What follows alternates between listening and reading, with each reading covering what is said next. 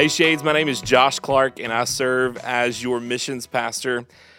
There are so many things that come to mind around the Christmas season. Christmas lights, hot chocolate, gingerbread houses, Christmas carols, and of course, for the young and old, gift giving. Maybe you have a memory of a gift one year that took away your words. For me, it was a trampoline. I can remember it like it was yesterday. One year, just a week or so before Christmas, I decided I wanted to ask my parents for a trampoline.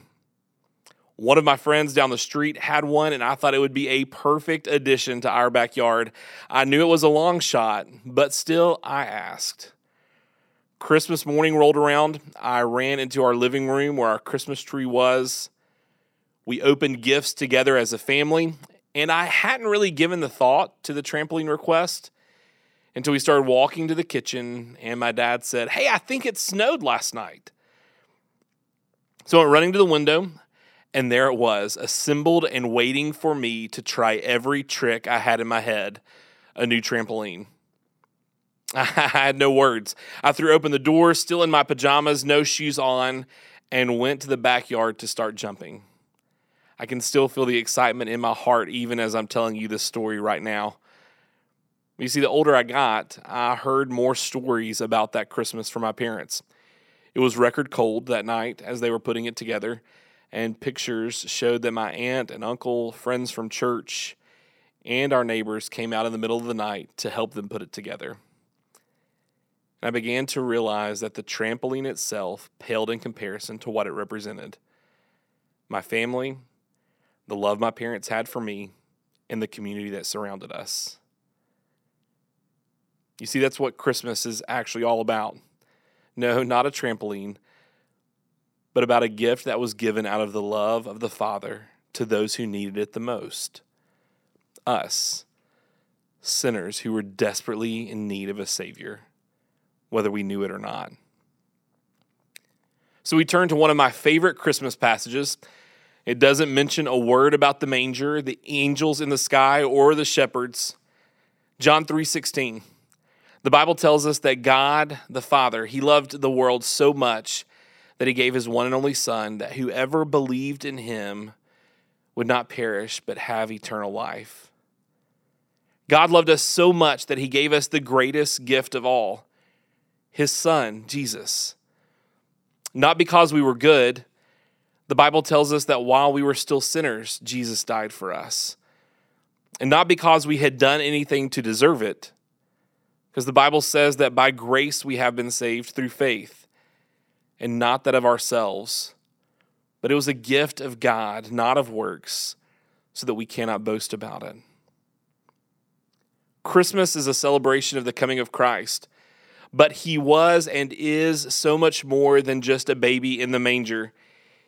He was the long-awaited Messiah, the promised one, the one whose name the angel would tell Mary would be Jesus, because he would save his people from their sins.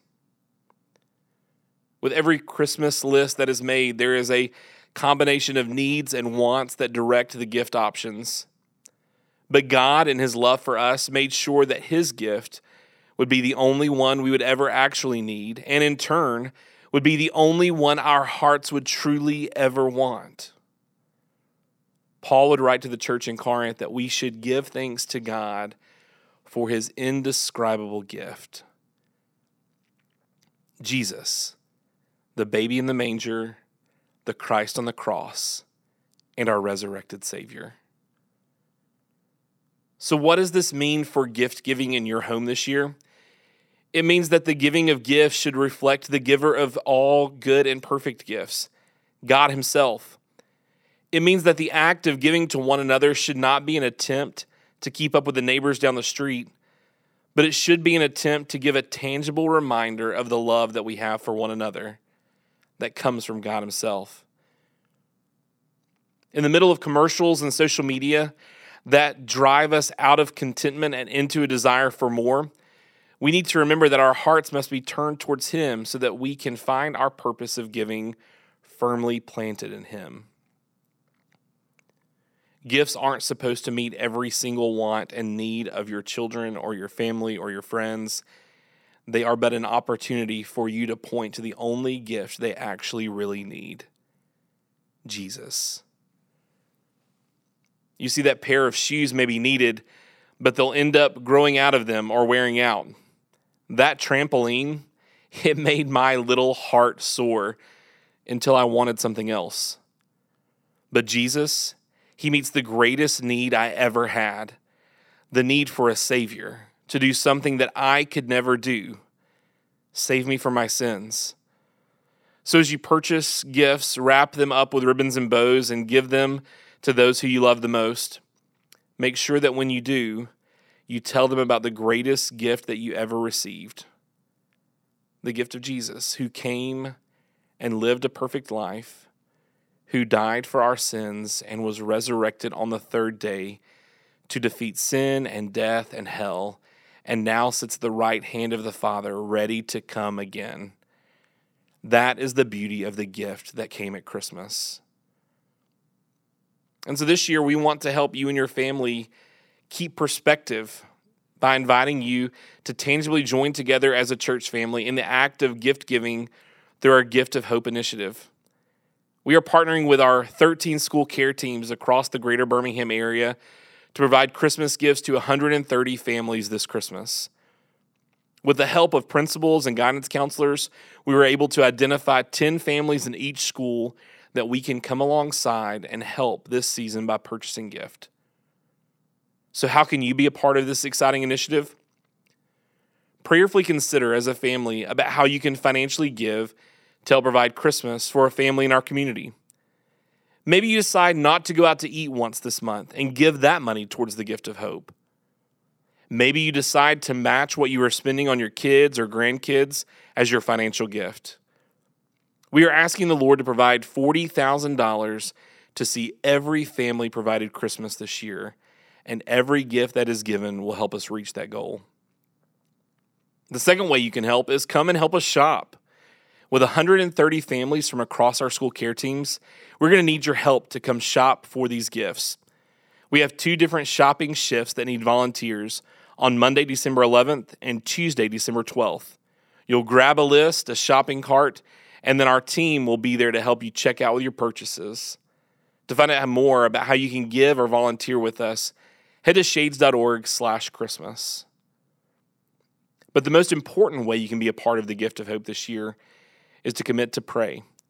Pray for our school care teams, the teachers, the principals, and every student who walks the halls of our schools. Pray for the families who we will be partnering with to provide Christmas for this year. Pray for our church family as we give and we shop. And pray for your family as you ask the Lord how you should be involved in this initiative this year. Join us in asking the Lord to use the Gift of Hope to shine a light in the darkness and bring hope to families who need it the most. Our prayer is that these gifts help point to the hope that came at Christmas and become a tangible reminder of the love that we have for them as a church and community.